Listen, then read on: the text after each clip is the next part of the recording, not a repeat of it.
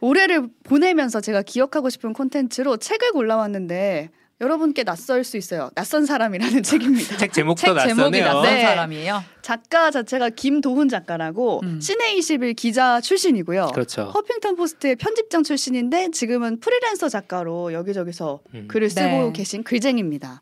근데 책에는 우리에게 낯선 사람들이지만 뭔가 세상에 남을 만한 일을 하거나 음. 논쟁에 휘말리면서 더 이상 우리 뉴스에선 볼 수 없는 그런 사람들 얘기가 나오거든요. 음. 뭐 예를 들어서 샤넬 number five 이 향수 만든 사람이 누굴까요? 그거 모르지. 어, 우리 모르는 아주 낯선 어떤 분이 있단 말이에요. 조향사인가요? 네. 어. 근데 아티스트 예술가라고 이 책에는 썼더라고요. 어. 그래서 그 사람이 어떻게 이 향수를 만들게 됐는지도 음. 나오고 그리고 고양이 키우시는 분들은 느끼겠지만 그 고양이 화장실용 모래가 있어요. 네. 그렇죠. 그 모래를 만듦으로써 고양이를 실내에서 우리가. 냄새나지 않게 그러니까 키울 수 있단 TMI. 말이에요. 아니 근데 어. 위대한 일을 하신 네, 분이에요. 그러니까. 어. 이 작가는 심지어 최고의 발명가라고 생각한다. 그렇죠. 라고 하더라고요. 이런 사람들의 얘기가 들어가 있습니다.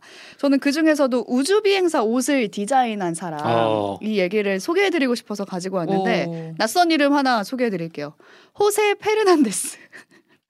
호세 어, 몰라요? 네, 페르난데스. 페르난데스 네. 하면 은 이제 네. 축구 선수가 보통 저는 떠. 그렇죠. 네. 호세 페르난데스라는 그 디자이너가 있습니다. 이 사람이 우리한테 정말 올 한 해 동안 익숙했던 이름과 연관이 있는데 올 한 해 오뜨밀의 최다 출연자가 누군지 혹시 기억하시나요? 최선 아나운서요. 아, 어, 그것도 팩트죠. 최다 언급 인물. 최다 네. 언급 인물. 언급 인물 일론 머스크. 윤석열 그쵸. 대통령. 아, 그것도 아, 일론 머스크 견줄만 이런 하네요. 분이 우주 비행사라고 했으니까. 네, 네. 일론 머스크와 연관이 있습니다. 음. 일론 머스크가 우주 기업을 운영하고 있잖아요. 네. Space X라고. 그래서 네. 저희도 한번 소개해 드린 적이 있는데 그 Space X의 Falcon 9을 이용해서 우리 위성을 쏘아 올린 그랬죠. 그 뉴스가 있었어요. 근데 이 Space X가 2020년에 유인 우주선을 쏘아 올렸거든요. 네. 음. 그때 그 이름이 Crew Dragon이라는 우주선이었어요. 근데 여기에 탄 승무원들이 우주복을 입었을 거 아니에요. 음. 이 우주복을 디자인한 사람이 누구냐. 음. 그 얘기가 이 책에서 나옵니다. 이거 어떻게 찾았을까? 그래서 신기해요. 이런 신기한 인물들이 그러니까요. 있어요. 음, 음. 근데 중요한 거는 이 사람이 미국의 뭐 항공우주국인 나사 직원도 아니고 뭐 우주 관련 기술을 아는 음. 그런 전문가가 아니에요. 뭐 하는 사람이에요? 그 궁금하지 않아요? 네. 그럼 미적으로만 정말 디자인을 한 건가요? 아니면 기술자 아니니까 기술까지 맞아요. 디자인을 할 수는 없. 맞아요. 예쁘게. 정말 그냥 미적으로. 아 진짜? 미적으로 머스크가 머스크한 거죠. 음. 어.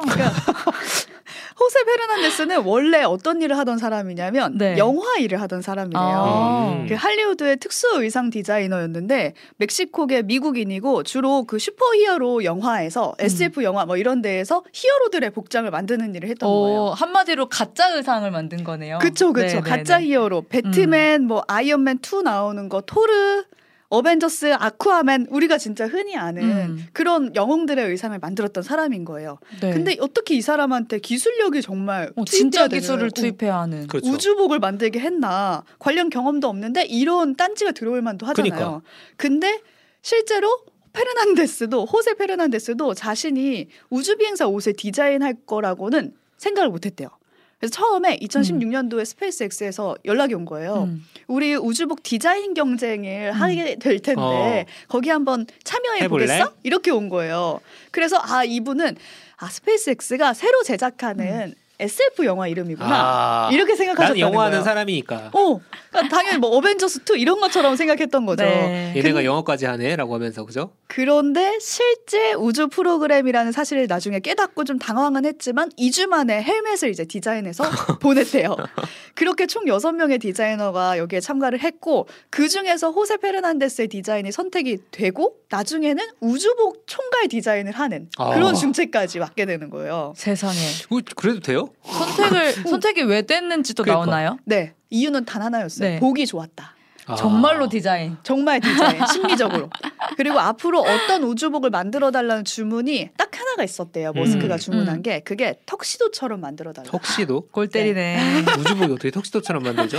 기존의 우주복처럼 뭔가 이렇게 음. 안전을 위한 두, 둥실둥실 다녔을 때 뭔가 두껍고 이런 그치, 거 예. 말고 정말 현대의 슈퍼 히어로처럼 멋들어지게 만들어 달라 나 아이언맨처럼 입고 다니고 싶다. 어, 그렇게 해달, 해달라고 주문을 한 거예요. 그래서 호세 페르난데스가 우주복 디자인을 먼저 하고 음. 거기에 기술을 입혔대요. 야 아 기술자들 너무 힘들었을 것 같은데. 그쵸. 네. 그 균형을 맞추는 게 힘들었다고는 하더라고요. 그래서 제가 사진도 준비했는데 한번 보시면 이게 기존의 우주복과는 살짝 달라요. 좀 각이 슬림하네. 있어요. 네. 음. 그리고 전신 사진도 있는데 그 전신 사진을 머스크가 본인 SNS에 올렸거든요.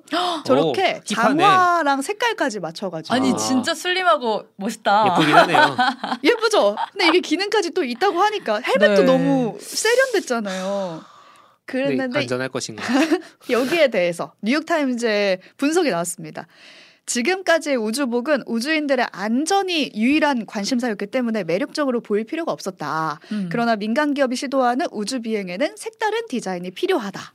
하면서 모두가 이 우주복을 보면서 아 나도 우주에 나가면 이 우주복을 입을 수 있을까? 음. 뭐 이런 상상을 불러일으키는 아, 광고판이었다. 그런 거네요. 대한항공을 타냐 아시아나를 타냐에 따라서 승객이 입는 옷이 달라질 수 있다는 거지. 어, 음. 그렇죠. 우리 거 이용하면 네. 이렇게 멋들어진 거 입습니다. 우리 참나. 멋있습니다. 이렇게 된 거죠. 말하다 보니까 또 다시 익숙한 인물인 머스크 얘기를 좀 하게 된 것 같은데. 오늘 뉴스 하는 시간 아니잖아요. 네. 아니에요. 이 뉴스는 아닙니다, 여러분. 이 책에는 이렇게 우리가 평소 뉴스나 미디어를 통해서 흔히 접했던 인물은 아니고 낯선 사람들의 걸어온 길이 좀 담겨져 있거든요. 음. 사실 그 중에서는 아, 좀 인종차별적이고 음. 그런 뉴스에 나올 수 없는 사람들도 있어요. 어, 음. 잘못된 행동을 한 사람. 그렇죠. 그래서 작가가 서문에 이렇게 적었어요.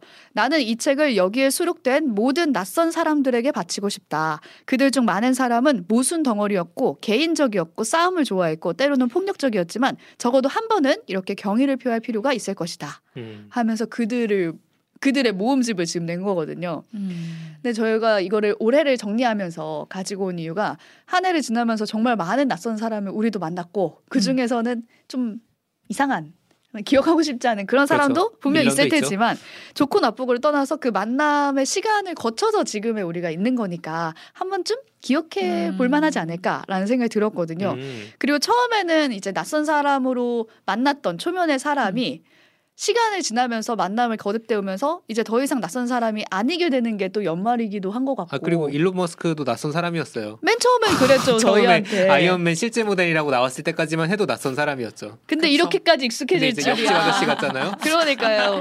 오늘 그 스페이스X의 우주복을 만든 분 얘기도 했지만 이걸 얘기함으로써 이제 더 이상 그렇게 처음 초면인 이런 느낌은 아니게 바뀌는 것 같거든요. 음. 근데 이 책의 매력이 그냥 이 낯섦을 알무로 바꾸고 또 그게 더 나아가면 익숙해지는 그 과정을 이 책을 통해서 좀 알 수 있는 게 아닌가. 그리고 음. 그게 한 해와 굉장히 닮아 있다라는 생각에 좀 가지고 와봤고 특히 저희 청취자나 시청자분들이 정말 낯설었던 한 해 중에 그게 아. 바로 저희 오뜨밀이 아닐까 싶거든요. 아 이렇게 깔때기를 아, 네. 맞네요. 정말. 지금, 지금 듣도 듣고 못한 계실 애들이죠. 청취자분들, 독자분들께서는 저희를 생판 모르셨을 거고 그쵸, 그쵸. 이런 프로그램이 갑자기 나타날 줄도 몰랐을 거고 듣도 보도 못한 프로그램을. 정말. 세 명의 낯선이들이 나와가지고 자판기다, 뉴스 자판기다, 뉴스 번역기다, 나는 뭐 뉴스 메이트다 막 이러면서 소개를 하는데 익숙하지 아, 않았겠지만 그렇겠죠. 한해 네. 우리 이제 몇 개월 방송을 했잖아요. 그렇죠. 음. 그러면서 이제 익숙해지신 분들도 있고, 회한에 잠기네 갑자기. 네.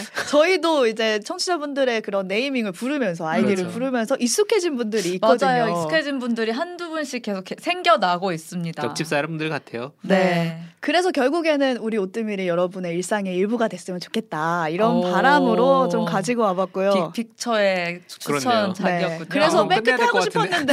방송 끝내야 될 것 같은데요 여기서 지금. 맨 처음에 하라 그래가지고 내년에도 어쩌면 낯설면서도 익숙한 존재로 새로우면서 음. 친숙하게 여러분께 인사드릴 수 있길 바라면서 이 책과 함께 듣고 싶은 곡으로 제가 선미의 Stranger를 좀 가지고 와봤습니다. 아 이런 어.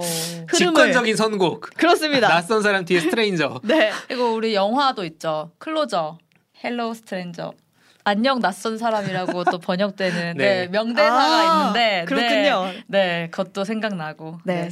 이 여기서 스트레인저 관련된 선미의 인터뷰가 음. 제가 기사를 음. 보고 되게 인상적이었는데 이 뮤직비디오에 진짜 선미가 가짜 선미를 고심해서 만드는 음. 장면이 나온대요. 근데 자신도 무대 위의 선미랑 무대 아래의 선미가 너무 다르고 낯설게 느껴져서 그렇게 표현을 했다고 하거든요. 음, 자신이 낯선 사람이었군요. 네, 음. 여기서는 그래서 음. 늘 새롭고 낯선 자신과 사랑에 빠진 얘기가 이 곡에 그리고 뮤직비디오에 담겨 있다라고 설명을 하더라고요. 음. 그러니까 낯설다는 얘기를 계속 제가 설명하면서 음. 곰곰이 곱씹어 보니까 한 끗 차이로 뒤집어지는 것 같거든요. 정말 음. 익숙했던 것도 갑자기 막 낯설어졌다가 음. 급하게 낯선 것도 급 친숙해졌다가 이렇게 한 음. 끗 차이인 것 같은데 올해 자체가 뭔가 이런 낯섦과 친숙의 반복으로 채워지지 않았나 음. 아. 또 이런 생각이 들어서 한 해를 정리하면서 듣고 싶은 곡으로 골라왔습니다. 함께 들으시죠.